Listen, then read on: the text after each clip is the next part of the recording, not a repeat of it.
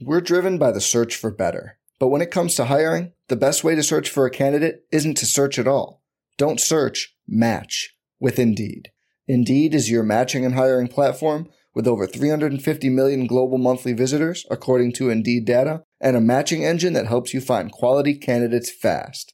Leveraging over 140 million qualifications and preferences every day, Indeed's matching engine is constantly learning from your preferences. Join more than 3.5 million businesses worldwide that use Indeed to hire great talent fast. And listeners of this show will get a $75 sponsored job credit to get your jobs more visibility at Indeed.com slash BlueWire. Just go to Indeed.com slash BlueWire right now and support our show by saying you heard about Indeed on this podcast. Indeed.com slash BlueWire. Terms and conditions apply. Need to hire? You need Indeed. What's up, y'all? It's Drewski, and I've teamed up with Mountain Dew to produce a hilarious new basketball podcast called The Dew Zone with Drewski. Learn the backstories of your favorite ballers and celebrities like Jamal Murray. Did you have like a favorite team? Was it the Raptors at the time or no? Was the Raptors even started around that time? Come on, bro. I ain't that old, fam. you talking like I'm 50. Taylor Rooks, A'ja Wilson, and many more. You won't want to miss this. Listen to The Dew Zone with Drewski on Apple Podcasts, Spotify, and wherever you listen to podcasts. The Zone Coverage Podcast Network.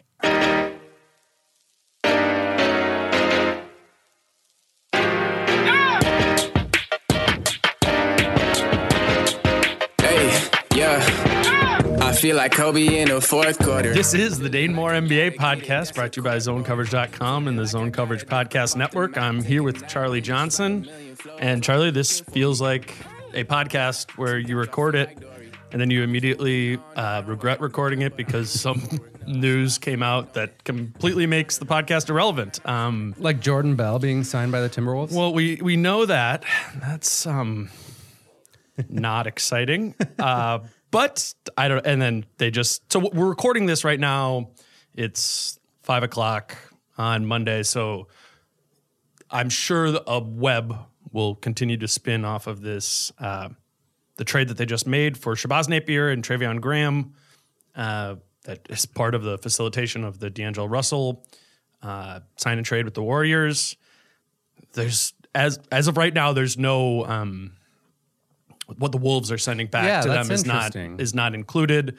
So I, I don't know. I mean, I feel like we shouldn't even dwell too much on that, other than pointing out that Napier and Graham are on non-guaranteed contracts, which make them a trade tool or good cheap play, players who are solid for essentially the veteran minimum for both of them. So um, we'll see where that goes. What we do know, at we know for a fact, not just because it's five o'clock, it's that D'Angelo Russell is not on the Minnesota Timberwolves and that he was acquired by the Golden State Warriors out of seemingly nowhere on the first night of free agency, and uh, it's just um, really this is just a, uh, it's kind of like this conflation of the NBA's collective bargaining agreement is just really confusing and the nature of this where you know there's a bunch of congruent moves happening at the same time make it so we, it, it's it's hard to wrap your your head around I- exactly what's happening. And um,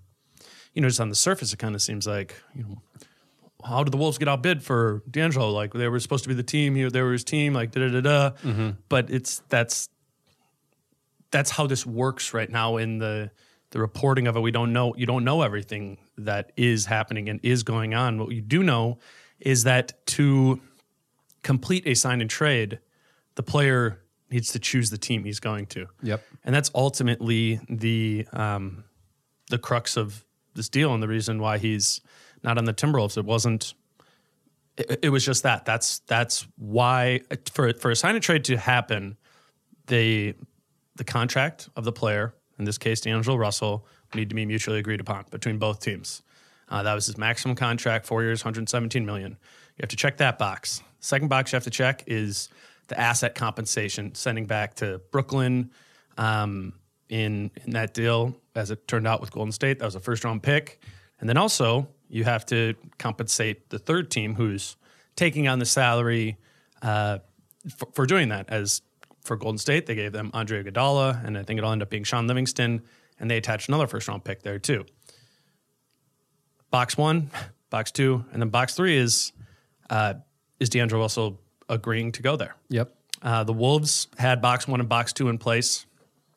Um, with they were willing to pay D'Angelo Russell that amount of money. They had um, moves in line once if they had Russell's commitment to to come that they would have been able to to send out the necessary amount of money for it to happen. But because box three did not come to fruition, the Wolves were left at that moment empty handed. No D'Angelo Russell. They didn't have to in, in advance, you know, trade Jeff Teague or Andrew Wiggins or Gorgui Dieng or whatever. They only had to do that if Russell agreed to come to Minnesota. What a bummer. yeah. What a bummer. All of it was just a bummer.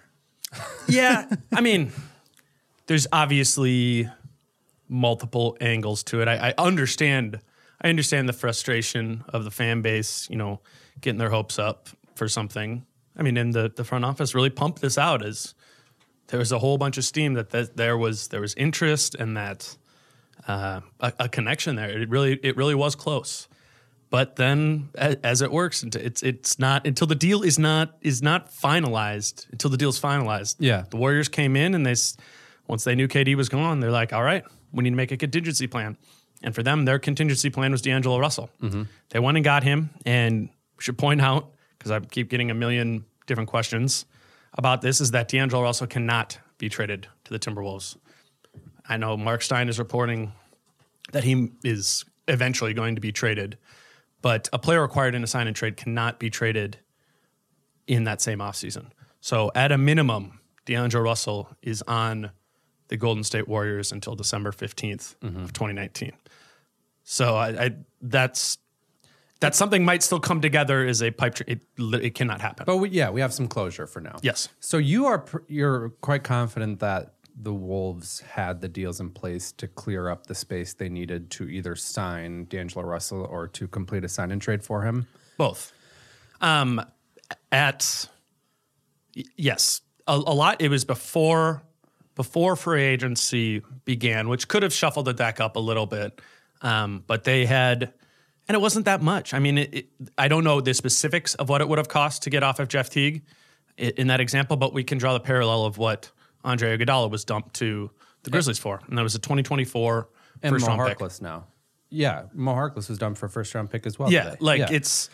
I think that's just probably about that what that would have cost, and then uh, the the compensation to Brooklyn for facilitating the sign and trade would have been another first. I ask because one really interesting thing to me throughout the day yesterday, and even in the weeks leading up to the draft, while the conversation from a lot of smart people was about the fact that the Wolves had confidence that they could land Russell, had the the, the, the requisite trade partners in line to pull that off, but it never once got leaked what those side deals would have looked like. Where where who was the team that was interested in Jeff Teague or Andrew Wiggins? Who is the team that you know there was so much reporting about the fact that that was going to be easy, but that it never once leaked who that was going to be was weird to me, and that gave me pause about the whole thing actually coming to fruition, which it never did.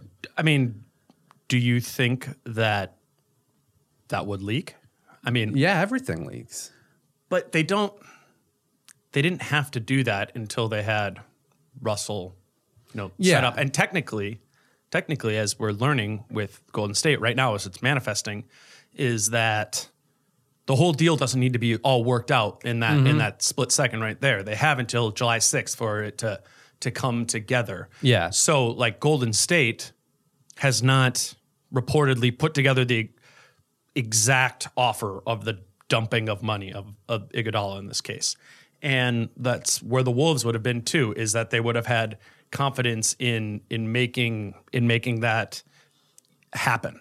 Is that they could have they could have put it together. Yeah. And um it just would have cost somewhere around a first round pick. But as I understand it, they they have were confident that they had a path to making to making that work. I think that's a good point. That it doesn't necessarily have to be in line like at the moment of the transaction. It just made it seem like everything was coming from the Wolves side since it was just all so rosy, which just kind of gave me pause throughout the day because No, I think it's fair. things things do just generally leak. But I, I think you make a good counterpoint. it's and I don't know. It may, might not be something we ever know the exact, you know, the exact details to, but it was. Um, I mean, I I, I think the, the one thing I'm very positive of is that this wasn't just some like fake aggression or fake Yeah. intrigue. In, Yeah. in D'Angelo Russell, they um, they very much did put forth the effort to make it happen. And while again, I understand why the fan base is upset, it didn't it didn't occur. It's just it's just very important to understand that D'Angelo Russell he- has to he is Yeah. part of this calculus. And it's it's weird. It's like it's almost like a no trade clause or something where he gets to choose where he's going. And um, because it had, I mean, for the Wolves, it was going to be a sign and trade.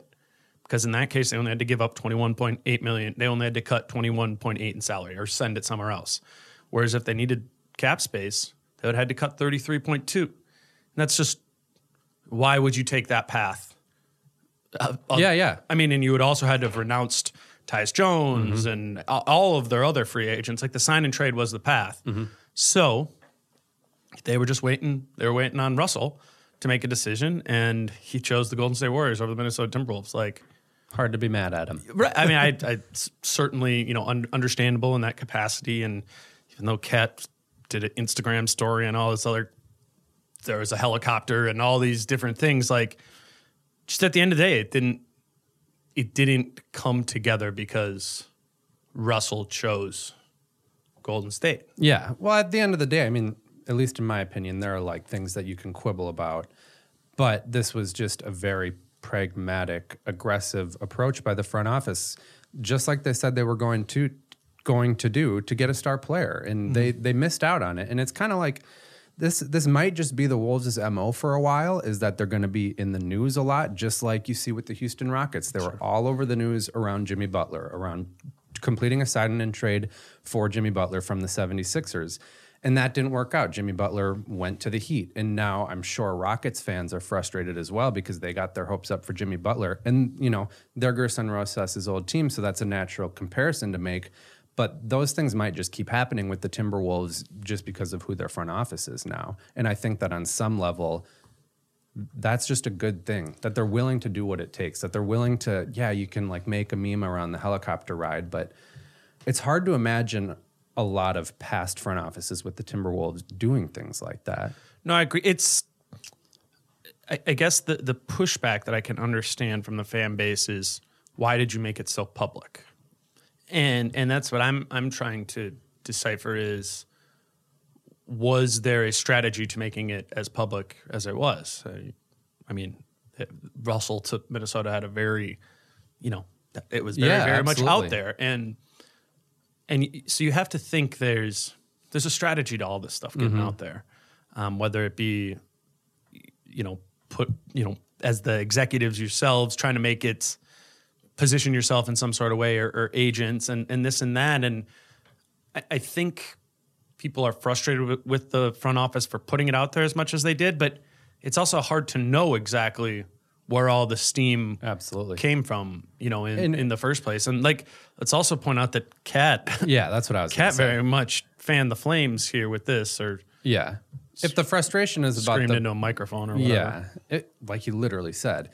If the frustration is around the publicity of it all, I think if anything, it will just be a lesson for Karl-Anthony Towns that maybe you can recruit without advertising it, basically. right um, But this was what you know Karl-Anthony Towns wanted, and I at least don't think that, as it relates to him, the conversation should now be pushed toward like, oh, you know, now Cat's going to be pissed and he's going to leave mm-hmm. because they did everything they could to go get his guy, and like mm-hmm. you said, D'Angelo Russell just chose the Warriors. If Karl-Anthony Towns wants to be irked with anyone, it should just be D'Angelo Russell, Right. not the Timberwolves. and like it, there there there's a downside to having acquired D'Angelo Russell too. I mean, I, I was on board with it and I got it. Like I, I think I think it's something you go do because you have to look at you have to look at the roster as it's set. And you're like, how does this team get better? You know, how does this team get better when you're you're looking at years of Wiggins and Dieng on the books with Cat and Russell wasn't the perfect fit, but it made sense as someone to go get at the maximum. But that's like the glass half full look at it. There was a half empty way where this wasn't just like This wasn't just a no brainer. If it would have been Teague that they would have used in the sign and trade, you would have been left with Cat, Wiggins, and D'Lo all on max contracts mm-hmm. for the next four years, and Cat for five. I mean, it would have been like you would have been paying those three over the next four years like three hundred and seventy million dollars. That's And- too much. Yeah, and then people be like, "Well, that's because Wiggins is involved in it." It's like, yeah, Wiggins is not worth the max. I agree, nowhere close. Um, but it's still it's still a very large commitment to D'Angelo Russell, who um, would have not been perfect. Yeah. he, he isn't. He obviously not like Cat, where it's you go, okay, we, we signed Cap for the maximum. We, we still know this is a very positive value contract. You sign D'Angelo Russell to the max, and you hope it becomes, you know, a a neutral sort of move. Again, I, I think it made sense. Uh, two firsts, you know, it- it's close. You, if, if you're giving up two for future first round picks to be to be dumping money, and and you're giving the max, like that's a lot to give up. And it just like the the Warriors are being, I think, rightfully questioned for making the moves themselves Yeah. the move themselves because now they're going to have to shed a bunch of salary because they become hard cap by making this move, as the Wolves would have as well. Like it, it, it just getting D'Angelo Russell was was not a no brainer, and I don't, and so I, I think there is there's reason to be upset, but there is another like path, maybe not immediately this free agency, but another path for something else similarly good. Like if they got if they, they got to the one yard line in a summer where they had sixty three million dollars tied up in salary for next year to Andrew Wiggins, Gorgui Dieng, and Jeff Teague, like if anything, I, I what I'm taking away from this offseason is that it's it's easier than you might than I was assuming it would be to make an impact move when you're that screwed in cap space. And yeah, I don't know. I mean, I don't. So, want, go ahead. so how does that make you then kind of with that mindset, knowing that this front office has now proven like at a 100% clip that they're going to be aggressive, how does that make you think that they'll proceed for the rest of this offseason? Yeah. So that's the what's next question. Well, we, we don't need to like dive into it, but I think it's interesting because immediately after Russell to the Warriors Mm-hmm. news broke, I that was my first thought is okay, well, kind of what's plan B for the Timberwolves? And I was excited to see what that would be, assuming that they kind of had it right in line. But then the way But that there needs to be like a. The D'Angelo Russell situation was a unique one because he was literally being pushed out the door Mm-hmm. by Brooklyn because they needed that cap space for KD and Kyrie. There's not a there's not another player at Russell's No. you know caliber who you can just be like, all right, let's still try and clear the money. Let's still and let's do a new new different sign and trade. Like I was just going through it before this and I put a- list together of guys who are like, you know, making around 20 25 million dollars mm-hmm. that, you know, would would fit that high-end talent type of guy that that Gerson Rosas is, you know, has said that they're trying to get and it just it's really hard to yeah, totally. it's really hard to find another one. Like I'm just list a couple off. Like I'm going to start from the bottom because the first two are former Timberwolves um, in the alphabetical order. But there's uh, there's Bradley Beal, and obviously that's one people are going to talk about. And I think uh, you know that would be the most attractive. But you would need to be paying a lot more for that than you would have for D'Angelo Russell because the Nets had moved on from Russell in the sense that they literally weren't going to bring him back. So it was not going to cost. It wasn't going. You weren't going to have to pay a lot for him. Bradley Beal, the, the Wizards have Bradley Beal and like Bradley Beal and see him as a very positive asset. You would need to pay a lot to go to go get him, far more than you would need to pay for D'Angelo Russell. Now I think he's a much better player, and he's on he's on a better contract, two years and fifty six million left. Um, but it's it's pretty apples and oranges, Totally. Yeah. given the context. Totally. And I was less referring to like which superstar can they, you know, just do the Teague trade that they have. But but I think up. we should check that box off of Yeah. like like that's a logical. that's like the logical connection to be like Yep. what else would be and I'm just I'll rip through these. Yeah. Um, I put down Zach LaVine, Kevin Love, Blake Griffin, Chris Paul. I put down Miles Turner, Danilo Gallinari, Steven Adams, um, DeMar DeRozan, and then I put in John Wall. Yeah. Like it's None of them are guys that you're going to get that excited about. Well, and they're all making a ton of money, Mm-hmm. and the teams that are currently they're currently under contract, and those teams have less incentive to get off of, you know, that player. Yeah. And I totally agree that that's like the important next box to check. But my mind, I kind of assumed that's not going to be where they go next because there isn't like an obvious, you know, person B.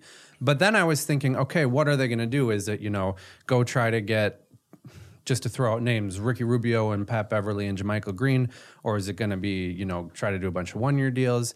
But then to see today them wait for kind of this D'Angelo Russell minutia to sort itself out and then go get Shabazz Napier and Treveon Graham, and then to sign Jordan Bell, who the Warriors before yesterday were probably unclear whether they were going to bring back. It just makes it seem like there wasn't a, you know, lot like a plan B that was set in stone for the Wolves. They missed out on D'Angelo Russell, and then a little bit, it seems like they kind of went, "Oh, "What are we going to do now?" I, I just think what Plan B was was just before the D'Angelo Russell thing was even a thing. Yeah, you know, you know, month a month ago, the Wolves were entering free agency over six million dollars over the cap, and with some crappy contracts on the books, which meant the offseason looked like, as you and I have been talking about for months, in that like more traditional offseason was like, okay, you got the mid level, like nine million dollars to work with, and maybe you bring back one or two guys from last season's team, like that's an incumbent free agent, in that being Tyus, you know, Taj Gibson, Derrick Rose, something like that. So I, I think it's it's just kind of back it's back to that is the most likely path of they're going to find a way to use nine million dollars, which for the record, Jordan Bell doesn't count as because he's on a minimum. They didn't have to use Oh, is that right? Yeah, that got reported. minimum. It's it's the minimum. Oh, sweet. Okay, that's good. Um, that is good. uh, but but yeah, so now it's finding a way to use that nine million, yeah. and And maybe we just haven't gotten to those free agents yet. Like as well, we, and I also just got a pin in this Napier Graham thing, like the you acquire two players who have a non like a special sort of non guarantee where they're super like they're super cheap, which makes them kind of attractive, and then they're also attractive in the sense that they're this non guarantee. It's like what we were talking about with Cam Reynolds, mm-hmm. which is a whole nother like.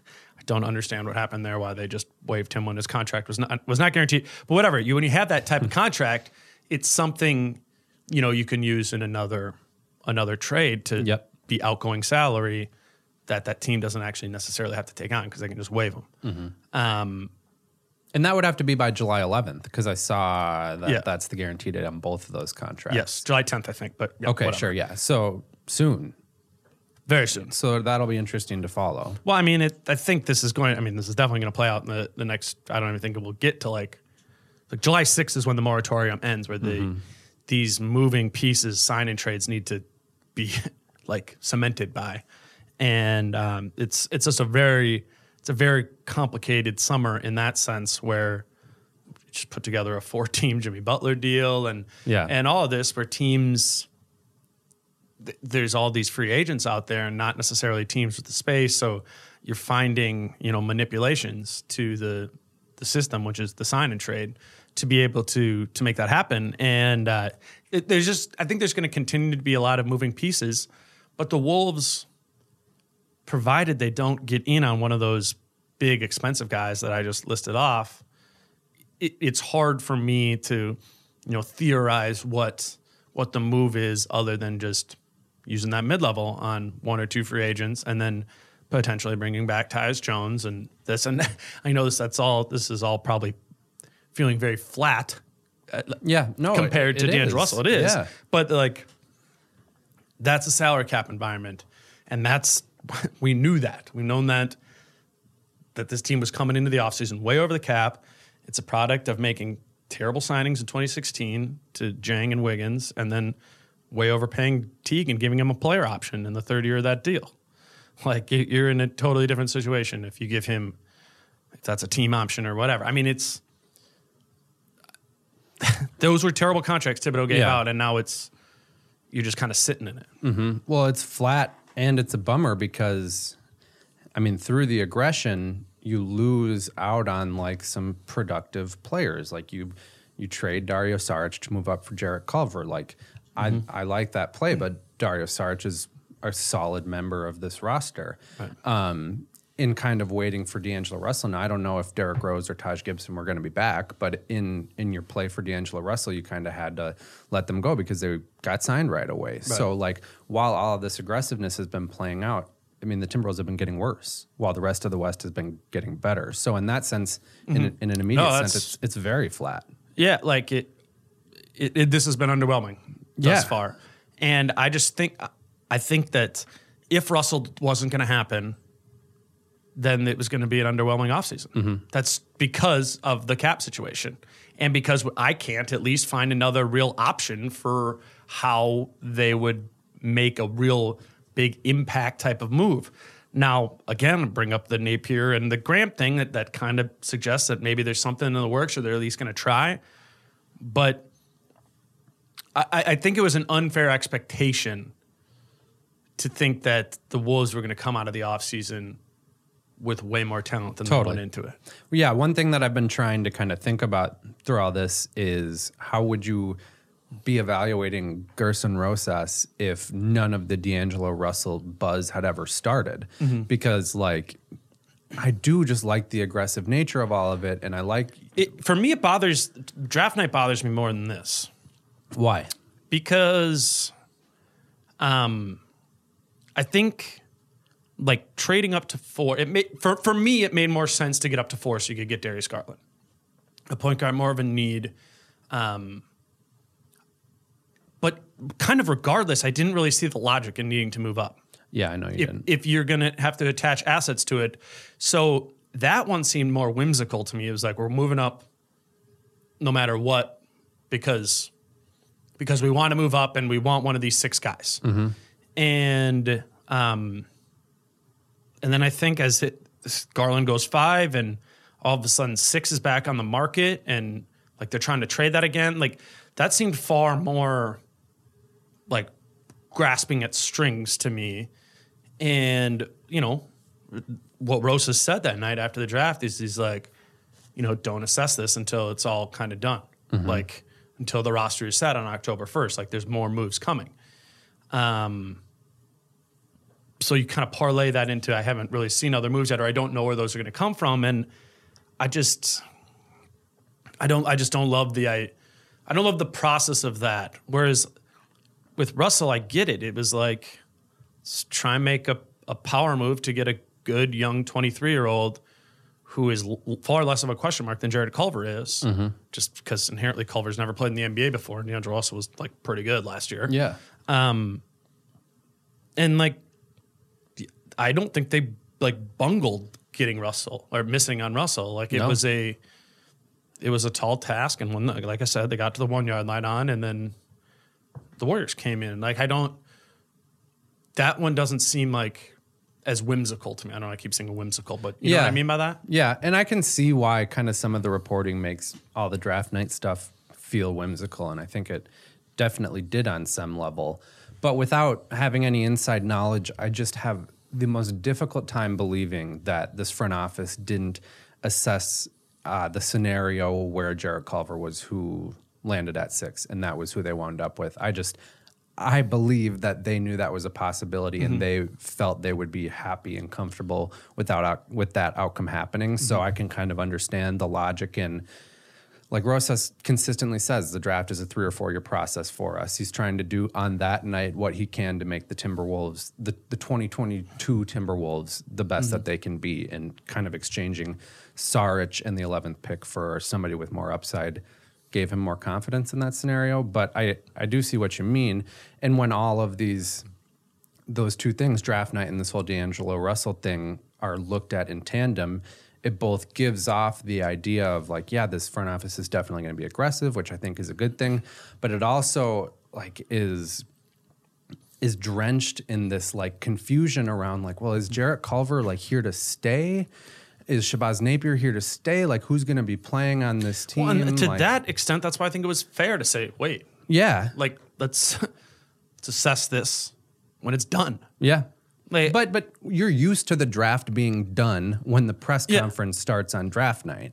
But but that's that's a league. The the league is a stupid rule where like a, it's it can't be completed until July 6th because mm-hmm. Phoenix needs to have cap space to be able to Yep. take on Darius. I mean, it's all it's a bad infrastructure mm-hmm. for clarity. It just is like it, they didn't intentionally make a trade to draft a player that they couldn't introduce, and now are going to have to do it at a weird press conference in Vegas at summer league. Like it, it's it's all a muck. Yep. And I mean, that's something that I think needs to be ha- find a way to be handled in the next collective bargaining agreement. But it, I don't know. I think my point in general is it's just a very different feel with this front office where and it, that's that's a good thing. To have a different feel from a mm-hmm. Timberwolves front office is a good thing. But to kind of be And looking we don't think that it's necessarily like we're not grading this front office with an A. No. Like No, we're no. giving an A for aggression, not Yeah. like not just like a grade A. Yeah. it's we don't know anything yet. Undetermined Like grade. I just Yeah. I'm like okay, right now what, what's really happened? What are the things that have actually for sure happened? You traded up from 11 to six. You paid Dario Saric to get Jarrett Culver. Like for me, I'm like okay, that's fine. Like that's not not like home run. Mm-hmm. You nailed that. And then what else has happened? You signed Jordan Bell on the minimum That's it. blah. Like I don't, Yeah. I don't care. Yeah. that's a minimum player. I there's everything else is noise in the wind blowing around, and it would have been cool if you would have gotten D'Angelo Russell because the Wolves would have been better next year if they had D'Angelo Russell. But there's just so much like context in the minutia of the situation that we don't have all the details to that make it really hard, you know, to assess. And which even beyond that, it's stupid to assess things until years after they mm-hmm. Yeah. come together. Like, because it could end up have been an awesome trade if D'Angelo Russell ends up being like the third best point guard in the NBA mm-hmm. three years from now. It's like, oh my God, that totally saved the, you know, saved the franchise. But what if D'Angelo Russell w- like flattens out? Yeah. and and he isn't like the player he was this past season, or the Brooklyn system was really what was boosting him up. And then all of a sudden, three years from now, you're like, man, Russell's all right, like he's a good starter, but now it's 2022, and we're paying him like 33 million, like that kind of stinks. Yeah. you know, like there's I mean, Wolves fans know what it's like to to have their team offer someone a max contract up with the expectation that they're going to grow into it. Mm-hmm. Like you give out max contracts confidently to players like Karl-Anthony Towns who have already proven to be maximum caliber players. the, historically the trickiest contract and the riskiest one in the NBA in all facets is the deal immediately following your rookie contract, the restricted free agency deal. Yep. And it's because, I mean, obviously the downside of it we've learned is with Wiggins and Dieng. Like you just said, you're paying them for what you assume they're going to be, which means you're accepting risk mm-hmm. in the scenario. Otherwise, I mean, another way you can go is you can sign some guy to an extension after, you know, after that rookie deal and they become a player who's worth way more than you signed them for, like a Josh Richard, Richardson or mm-hmm. something. Like Miami signed him on a super, you know, a super cheap deal. And now he's probably worth double that Yep. if you were to hit the market again. It's it's the riskiest contract that you can sign a player to. And, you know, being as Russell's was at the max, that's even riskier. Yeah. How much how much higher can your value really be than a maximum contract? Yeah, exactly. I mean, unless you're a superstar, like a super superstar, not that much higher. Right. But we are, I think, starting to get to the point where we're getting close to being able to evaluate this offseason because they're just, I mean, the We're only. running out of free agents. We're running out of free agents, and I'm starting to get nervous that once Kawhi picks where he's going to go, the rest, whether it's the Clippers or the Lakers, the rest of the good free agents are going to go to the other one because they have a lot of cap space and no one else does.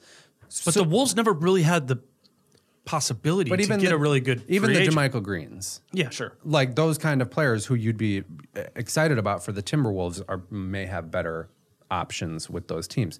But anyways, I think the only thing they could really do to make this like a kind of franchise shifting offseason would be to trade Andrew Wiggins. Mm-hmm. And that is becoming increasing or looking increasingly unlikely just as other teams fill out their rosters. So we're getting to the point where, you know, how much can they do to really, really change what's already happened? Well, and that I mean, to, to go on that rabbit hole for a little bit, it's like, now you got Zach Lowe talking about how he could be moved for as a neutral asset, maybe, and then people begin taking that as truth, and maybe it is true, and then it's like, why weren't we on the horn with the Knicks? They had seventy million dollars of cap space, like, wouldn't have they taken it, or you know, Memphis or whoever? And there's like there's a frustration in that. But even the way Zach Lowe put it was he wasn't reporting something, he was making a bet with one executive who thought that the Wolves could get off of him. And Lowe laughed like he he made a bet because he Yeah. thought that it was bogus. Like he thought Wiggins wouldn't be able to be moved for a quote unquote neutral asset. and I, you and I were we were texting about this the other day. Is when I was at summer league last year. Granted, it was a, a year, literally one year before Andrew Wiggins had the worst year of his career.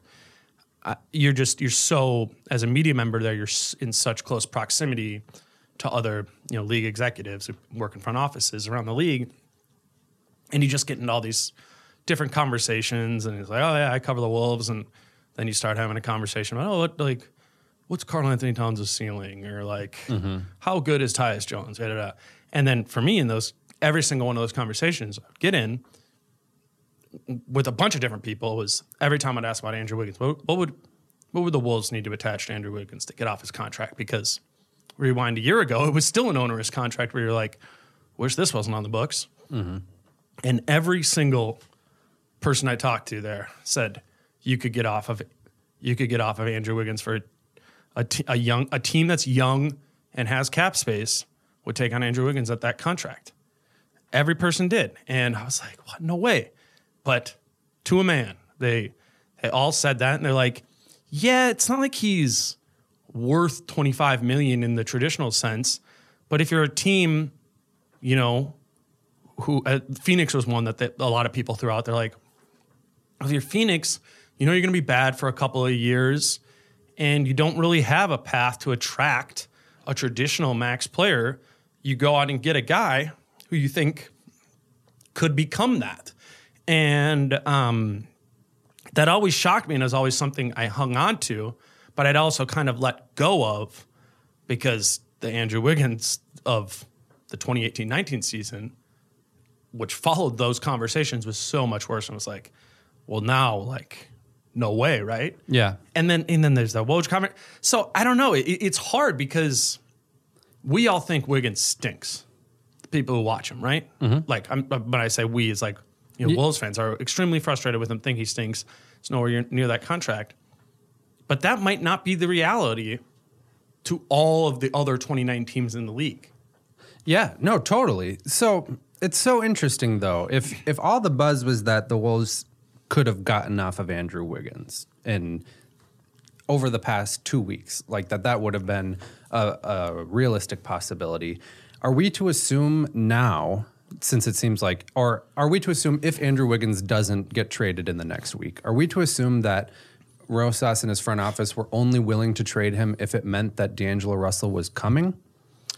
Wouldn't that be the logical? I think so, yes. I think so. rationale. Well, interest. I mean, that's just interesting. I, it is, and I don't. I mean, need to like process that. So, Yeah. Like, I, I think this aggression, that the word aggression, all of that, like, it was aggression for something that they really liked, and D'Angelo Russell happened to be something they really liked. So yes, to your point, I don't think they just want to get off of Andrew Wiggins to get off of Andrew Wiggins. They want to get off of Andrew Wiggins if it means they get something. It, it can allow them to get something else they really like. Mm-hmm. That would be my assumption. Yeah. And from I, I from it, it's it's confusing. There were so many different things going on last night, and we're recording this not even 24 hours after free agency officially started. But I it wasn't like they had a deal in place to dump Andrew Wiggins just to dump him. It seemed it it seemed to be that it was only in connection to if the Russell deal was happening. So then, why was all the Teague talk? if they were going to dump Wiggins to get Russell, what was all the Teague talk? I think I was the Teague talk. I think I just spoke that into. No, I'm serious, dude. It's like That's I true. said that. I I mean- wrote. I mean, I've been. I've said that on like six straight podcasts because that was something that made sense to me. Mm-hmm. But I think that's what we're like. That's a product of what's happening here. Is people are buying into narratives, or maybe I mean you are because literally I talk to you Yeah. about Teague all the time, and you start subconsciously putting it into your brain as well. There's talk of trading Teague. yeah. I don't know if there was for sure talk of tra- trading Teague. And I'd have to go back and look at all the reporting to see who else talked about that. But I All know. I reported was that they had a deal in place to get off Yep. of the money, which can mean a bunch of different things. You know what it could mean? It could mean a deal that stems off of Robert Covington. Mm-hmm. He could be the thing. It's not just definitely Teague, Wiggins, or Dieng. yeah. The money, quote unquote, could have been Covington. All it needed to be was $21.8 million. I had to find a way to do that.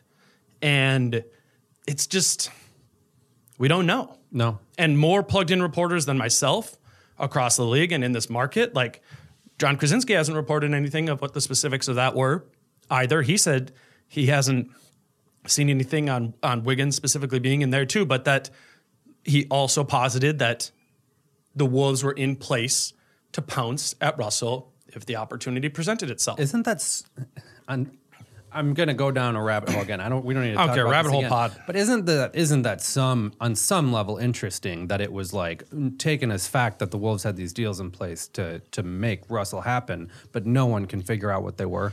well, I think we've said this before too, as I think They, they would have figured it out after the trade. they would have figured it out by July 6th. sure. Okay. If that's just the answer.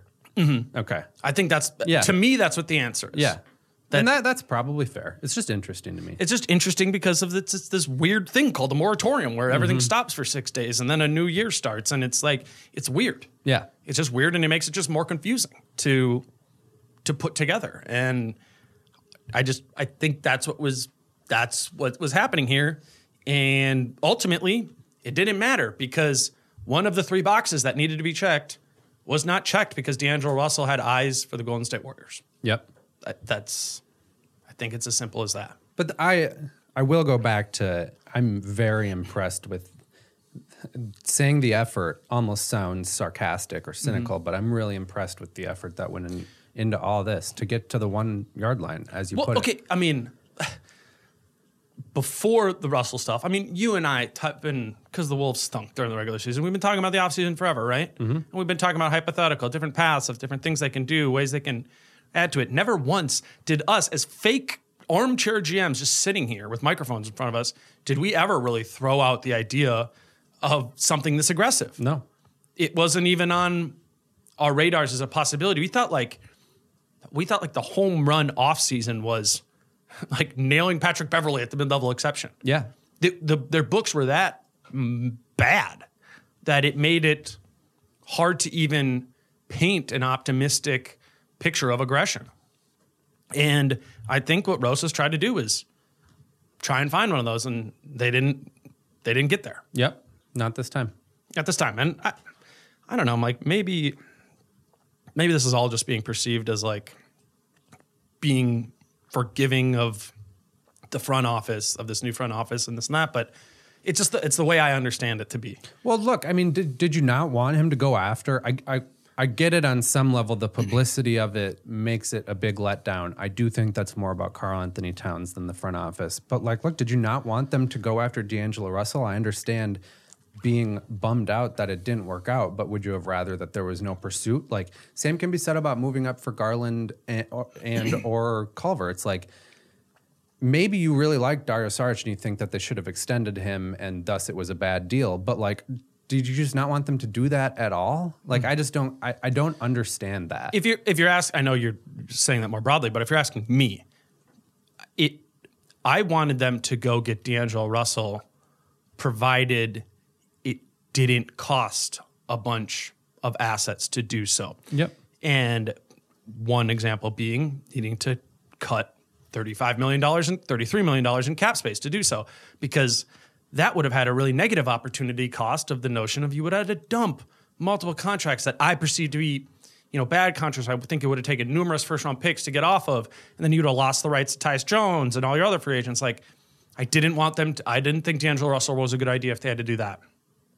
I think there was a line where it very much made sense if in the sign and trade, you were getting off of Jeff Teague, who was a player who didn't really fit, and you and you didn't have to give up that much to do so. Or if it was a sign and trade to get off of Andrew Wiggins, who I personally don't perceive to be a player who is worth close to that anywhere near that contract, I think it would have been good then. And I mm-hmm. would have attached a little bit more assets to mm-hmm. do that. And same with Gorgui Dieng, I would put in a similar bit as that. But it all getting D'Angelo Russell, you don't just get D'Angelo Russell because he's out there. You don't. It depends Yeah. on everything else. Well, exactly. And even if your your opinion on the D'Angelo Russell pursuit is as nuanced as Dane's is, like everything and I know you're not upset with the front office with all this. Like you you're not mad about it. But they didn't do it. they didn't do anything that you said. Like based on all of the parameters that you laid out, you would have no reason to be upset with what eventually happened. So I mm-hmm. don't think that being mad at the front office is it's at least not the response uh, that I'm taking. So let's let's do, draw the direct connection to what, what Golden State ended up doing for it, which was a 2024 future first, and we don't know the year is, but let's call it like a 2020 first that they're sending to Brooklyn. Would have you thought that that would have been a good deal for the Timberwolves to do, giving up, and the, and the let's have the Andre Iguodala be Jeff Teague. Do you think that would have been a good trade? in getting off of Jeff Teague and giving up two future firsts and bringing in D'Angelo Russell at a max contract for four years and 117 million. total of two future firsts, one Total to get off future- of Teague, one to Yes. get Russell. Yeah, I would have done that deal. I would have too. Yeah. And I, to be honest, I think it probably would take more to get off of Teague than it did to get off of Andre Iguodala, just because I think Andre Iguodala is a better player. But you know, maybe not. those point guard contracts going on yesterday. That's true. And just Jeff Teague's Yeah. a good player still Yeah. too. Like it wouldn't have taken that much more. But yes, to answer your question, I would have done that. and then it becomes a home run if you're giving up two future firsts and it's Andrew Wiggins you're getting off of. Mm-hmm. And I would say it's a ground rule double if you're doing it and it's Gorgui Dieng as, Yeah. the, as the piece going out in that situation. So I think we're on the same page. It was good, but it was it, it wasn't it didn't wouldn't have been the best thing ever if it had happened, which means for it to not happen makes it not the worst thing in the world Yeah. is what is the way is my read on the situation with the knowledge that I have. Yeah. Well, it's just hard for something to be the worst thing in the world when none of us were contemplating it like three weeks ago when Gersson Rosas was hired. This was not part of the conversation. No, it's so, it's been this whole But it is, I mean, it is a bummer. Like my It expectations were up. absolutely yeah, and it would have been yeah way more exciting. Um, you want to touch on Rose and Taj going elsewhere? So I guess Interesting that's kind of the um, other specifically Wolves related moves from yesterday. I guess Yeah. I just was pretty much all those guys who sign who signed for around the mid level exception all went for more than I thought. Yeah. I wouldn't have not Almost thought that all of them. Taj would have got, and Taj and Derek included. Yep. I wouldn't have thought that Taj would have got that much, and I didn't think Derek in, in annual salary. Mm-hmm. Taj got two twenty and Derek got two fifteen. Um, those were those were a little bit more than I would have. Uh, I just, I just didn't think Derek would get two years. Taj, the the num- the annual salary is what really surprises me. Mm-hmm. That it was ten million dollars. D Rose, I could have seen seven, eight million bucks, but two years was surprising to me, just because of you his. just thought it'd be one, yeah, I just thought it'd be one, just because of his durability concerns. which would make you think that in theory he could have got more than seven and a half yeah. on a one year. like one in ten or something. Right. Which that would have been more than I expected. Right, right. Um, I guess the you know the trickle down of that is that the Wolves can't bring them back, of course, mm-hmm. and they they sit right now with obviously they have the entirety of their mid level exception, nine point three million dollars. Also, what happened in the past day, where all a million different things happened, was the salary cap came in a little bit higher than expect expected, and as did the the luxury tax line. So the Wolves are nine point have the nine point three mid level to spend, and there's seventeen point three under the luxury tax. So I think now you're looking at optimistically finding a way to use all nine three of that mid level, and also use the other six under the tax line to be able to bring back a Tyus or an Anthony Tolliver or a Luol Deng, those sort of guys. Like, is that kind of Yeah. the Yeah. I mean, this definitely makes it both the what happened with the Timberwolves yesterday, not getting D'Angelo Russell, losing Der- Derrick Rose, and not signing anyone else, and what the rest of the NBA did with going after point guards makes it seem extremely likely that Tyus Jones is back. At least in my mind, it's it's hard to imagine the other team that's going to be out there pounding on his door. you think? Yeah. Who? I mean, who's who's on your mind? I guess I don't have a specific team, but I'm more being influenced by what I've seen the other point guards go for. That's true. You Yeah. know, you know what I'm It- saying? Like, It would be weird if he was kind of the only one who was left out to dry of that whole crop. and he's a, obviously a little, he's on a, a lower tier, certainly, than the Rubios, the Beverleys. Oh my God, Darren Collison retired. How about that? Like, what? um, uh, yeah, it's, I still don't, I still don't have a good feel on what exactly his market is going to be. And if it is, I, I saw Bobby Marks, the amount he had down for him was eight to 10 million. Yeah, I saw that. And I- I don't know. I'm not. That seems a bit much to me uh, for what I would be willing to pay. Me too. And I don't know. I, I my assumption would be that that would be a lot for for the Wolves to pay too, because because then are you able to use the mid level? Like, does that preclude the, the JaMychal Green, who we've talked about, something like that? Like, I think it's going to be. I don't know. It's going to be indicative as to what they can do with that. I don't. I just. I wouldn't say it's extremely likely. Like, when you say extremely likely, what does that mean? You're anticipating him to be signed for? Uh not a lot. I maybe I don't. It's hard to guess. I just when you watch guessing. Yeah.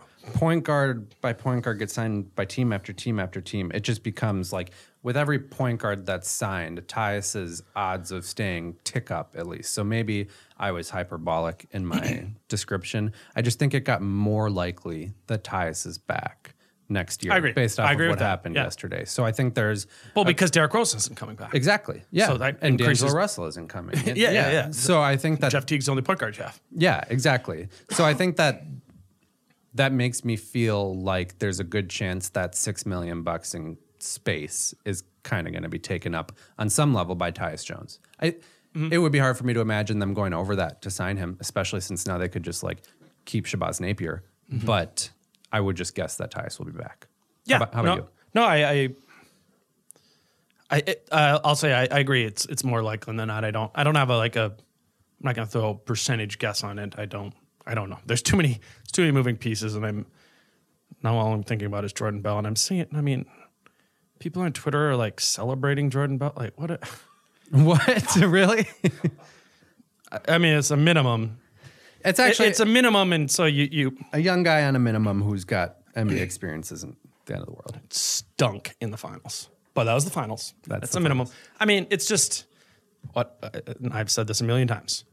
On a minimum, you're looking for a guy with one discernible NBA skill. Which for Jordan Bell, that's Dot dot dot. dot, dot, So whatever. I, being, being on the Warriors.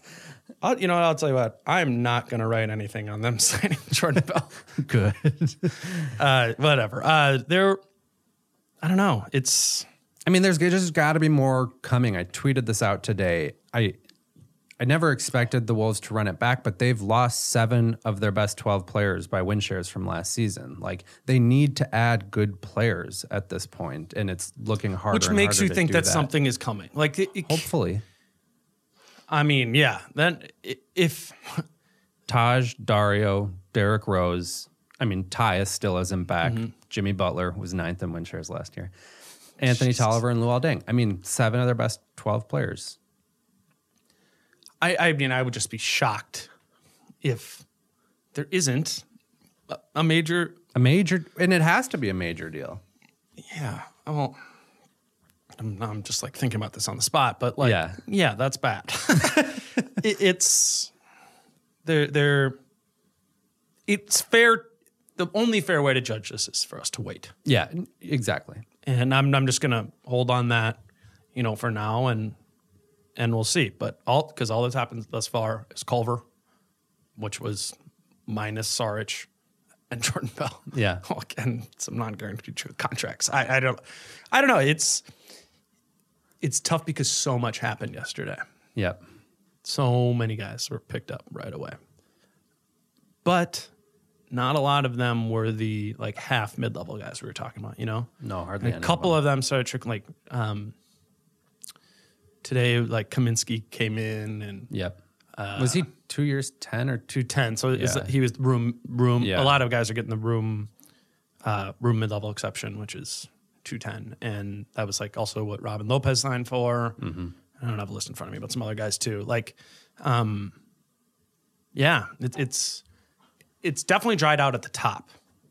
Sans Yeah. Kawhi, but I think there's you know there's still some some guys left in the middle, and I think there's still the possibility of some sort of trade Yeah. happening simply by the notion of I just think they're going to try. Yeah. I can't imagine they're doing anything else but looking at the most bold options right now because, like we just laid out, they they've lost half their team from last year and they have not replaced them. What if what if they just invested too much time in being bold? That's possible. I mean, that's what you're. Let's draft night maybe. Yeah. Like That's- maybe that's what D'Angelo was. Like that's a that's a possibility still too. Yeah. And maybe that's worth it to you. And you say, okay, if our aggression didn't pay off this year, we're going to do everything we can to keep the powder dry. And at the trade deadline, pounce then when, you know, the Warriors are thinking about trading D'Angelo Russell or the Wizards realize that, holy crap, like we can't do anything with just Bradley Beal. Like maybe that's the play. Maybe you say, if we weren't, if our aggression wasn't going to pay off, we didn't want to settle.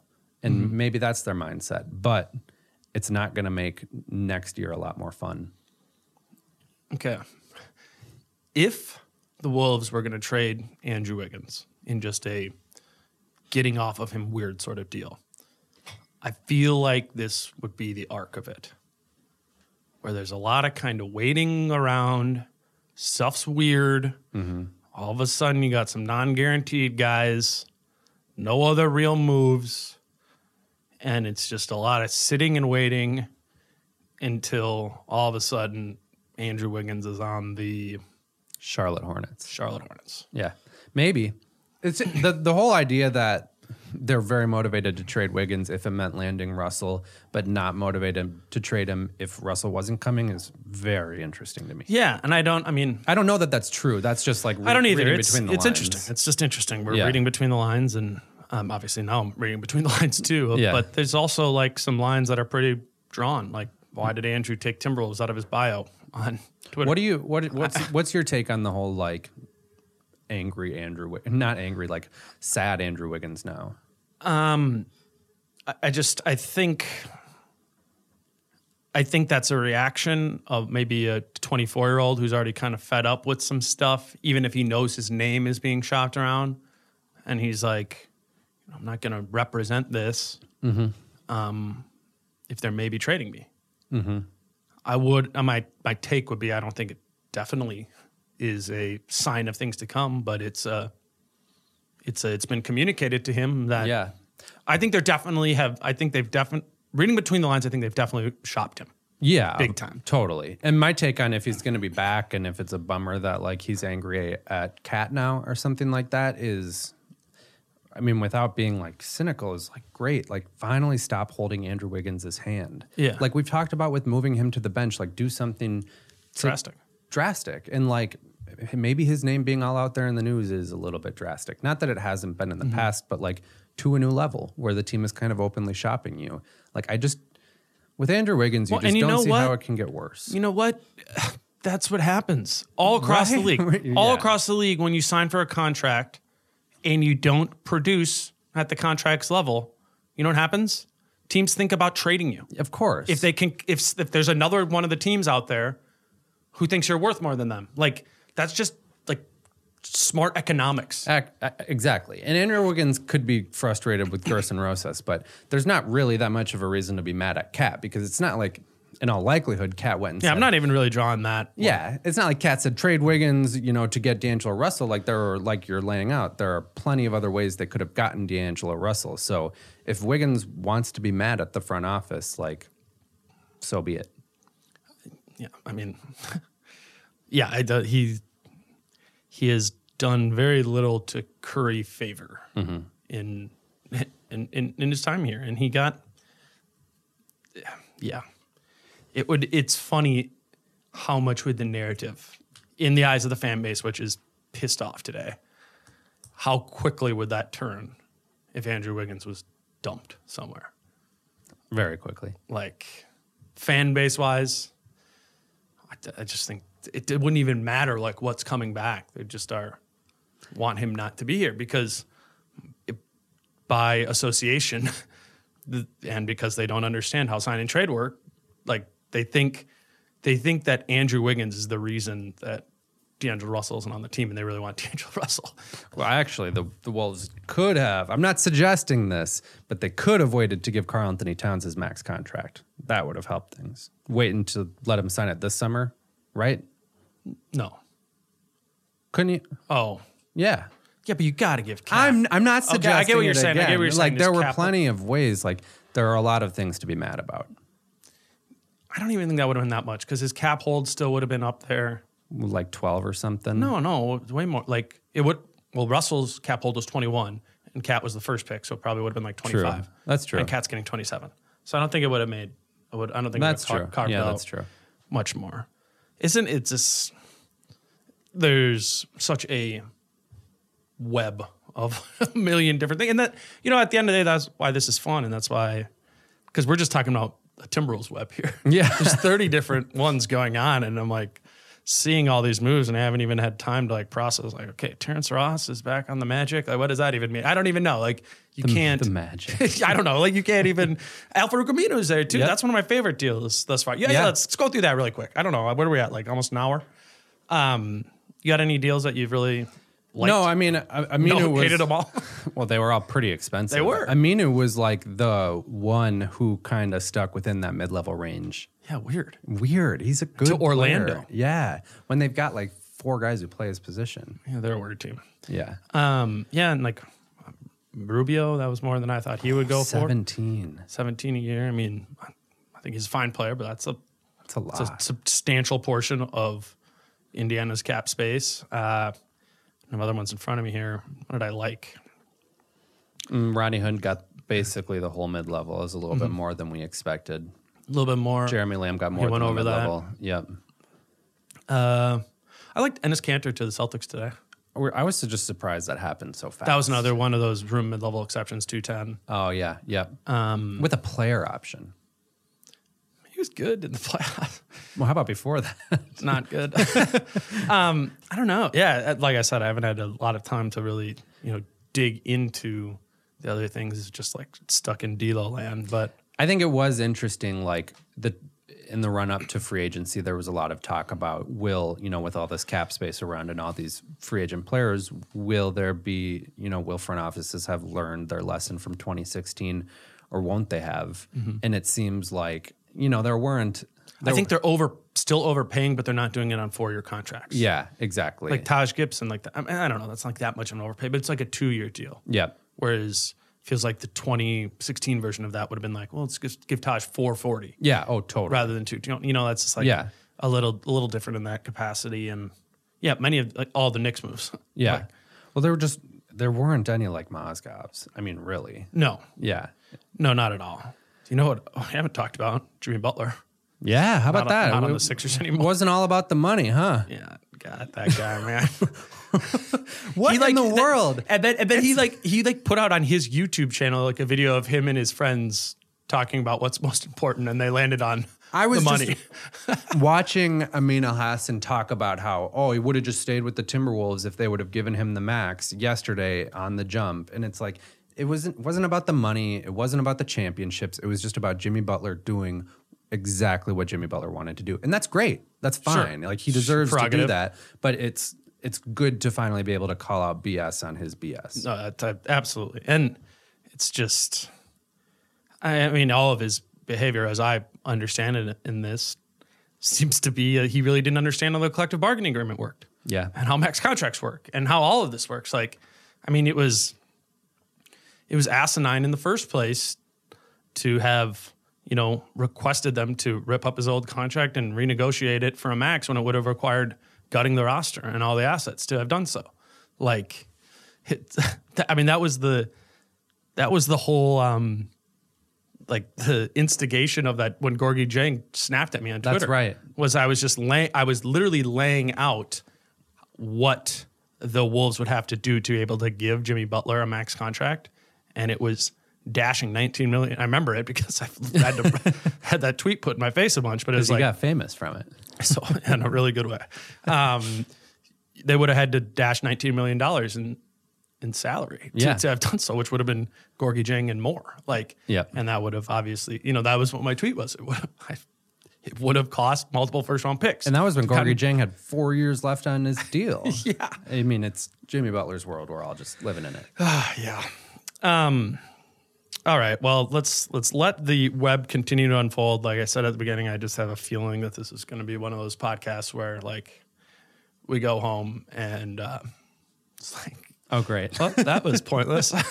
I hope not. I appreciate um, everyone for listening and, and following around, following along with with all of this. If if you want a more like bullet pointed out uh, explanation of what you know what why the D'Angelo Russell trade didn't go down in the, the specific logistics of the sign and trade, I, I wrote that up last night, and it's up at Zone Coverage. It's super easy to understand. You did a really good job of laying it out. It's not super easy to understand. the way you laid it out, it's super easy to understand Right. because it's a difficult concept. No, That's what and it, and it, it's one. And in all honesty, I I had to, um, you know, in these past couple of weeks, like better, Yeah. inform myself of Well, I should how clarify. sign and trade works. The whole the concept isn't super easy to Mm-hmm. understand. Your article lays it out in a way that's super easy to understand. That's what I was trying right, to say. Right. Right, and it's it's it's just on that. It's not really any you know speculation on anything else going forward. It's just pointing out that Russell had to choose whatever the team was he was going to go to.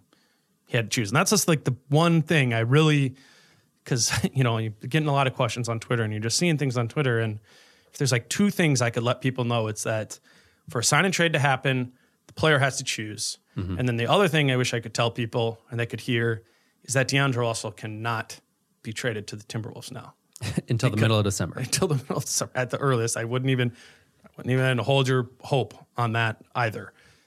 Like that's those are like the rules, and I I'm I get it's complicated, but that's that's it. Mm-hmm. It's just it. Like now let let it all play out, and if you hate the Timberwolves roster on October first, well then Gersson Rosas is giving you. He said assess the roster on October first. Like Yeah. you know, let's let's see what it let's see what it looks like then. And like I said, I mean, it might be bad. It might be bad. This might be a bad offseason. We don't know. I don't know that yet. I don't feel comfortable in giving it any any sort of grade as it as it sits right now. But it's man, it's way more fun than um, Brandon Rush, Cole Aldrich, and Jordan Hill. Hi, that's one thing I was thinking about today is as you know, kind of deflating as it was at the end. It was a fun night.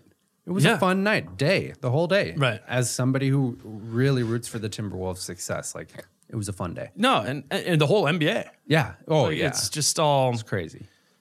it's I mean it, it- it's such a it's such a fun pro- if you are the type of person who wants to get into some of that minutia it's just like it's just a really fun thing to dig into and think about you know the opportunity cost of every single move Yep. it's really it's really a fascinating thing and fascinating in basketball specifically because a team is so impacted by one player because only five players are on the floor at a time and so it's uh and just in the context of this NBA right now where I don't know who's going to win the championship.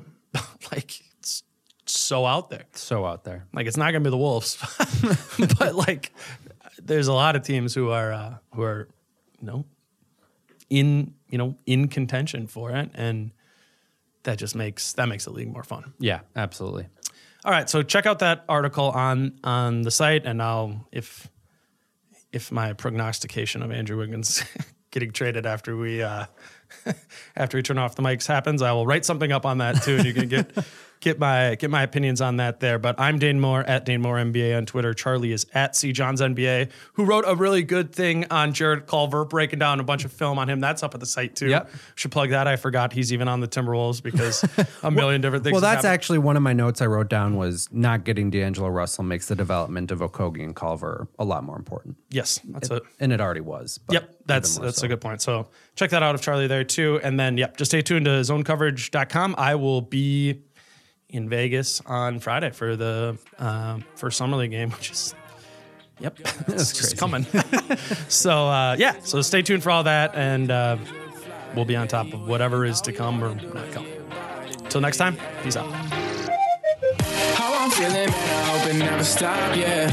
Green and hot so you can find me in the crowd, yeah, yeah. Don't let standards ever, ever bring you down, yeah. Hope you dancing like nobody else around, yeah. Tax day is coming. Oh, no. But if you sign up for Robinhood Gold's IRA with a 3% match, you can get up to $195 for the 2023 tax year. Oh, yeah. Sign up at Robinhood.com slash boost by tax day to get the biggest contribution match on the market. Subscription fees apply. Investing involves risk. 3% match requires gold for one year from first match. Must keep IRA for five years. Robinhood Financial LLC member SIPC.